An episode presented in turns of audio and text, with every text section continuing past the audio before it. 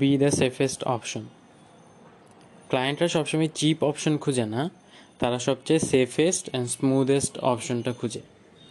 এখন আপনি যদি আপনার সার্ভিস প্রোভাইড করার ক্ষেত্রে ক্লায়েন্টকে ওই রকম ভরসাটা না দিতে পারেন ক্লায়েন্টকে যদি ওই রকম কমফোর্ট না দিতে পারেন দেন আপনি হয়তো কোনোখানে মিস্টেক করতেছেন, যার কারণে আপনার হয়তো চিপ সার্ভিস সেল করতে হইতেছে। এখন আপনার সার্ভিসের প্রাইস ডিপেন্ড করে যে আপনি কেমন ক্লায়েন্টকে টার্গেট করতেছেন। কিন্তু ভালো ক্লায়েন্টকে যদি আপনি অ্যাপ্রোচ করতে চান দেন আপনার অবভিয়াসলি কাস্টমার সার্ভিসের দিকে ফোকাস দেওয়া লাগবে।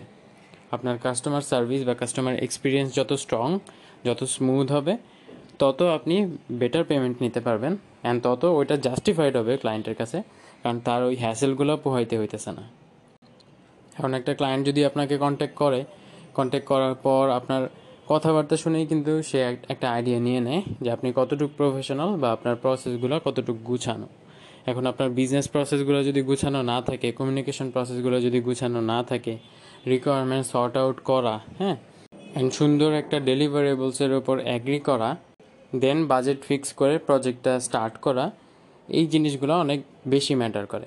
তো আপনার ক্লায়েন্ট যদি আপনার কাছে এসে কোনো একটা প্রবলেমের সলভ চায় তখন আপনি অবশ্যই ওই রিকোয়ারমেন্টস অনুযায়ী যদি সর্ট আউট করেন সর্ট আউট করার পর যদি তাকে রিকোয়ারমেন্টসগুলো দেখান যে হ্যাঁ তুমি আর কিছু অ্যাড করতে বা রিমুভ করতে চাও নাকি আমাকে বলো দেন আপনি যদি ওর সাথে বাজেট ডিসকাস করেন, তাহলে ও ফিল করবে যে হ্যাঁ হি হ্যাজ বিন হার্ড তাকে শোনা হয়েছে, তাকে বোঝা হয়েছে, তার প্রবলেমগুলো সলিউশনের দিকে সলভ প্রোভাইড করা হচ্ছে। তো আপনি যখন আপনার প্রসেসটা এরকম স্মুথভাবে তার সামনে রিপ্রেজেন্ট করবেন, তখন অবভিয়াসলি সে আপনার থেকে চিপ কোনো কোটেশন এক্সপেক্ট করবে না।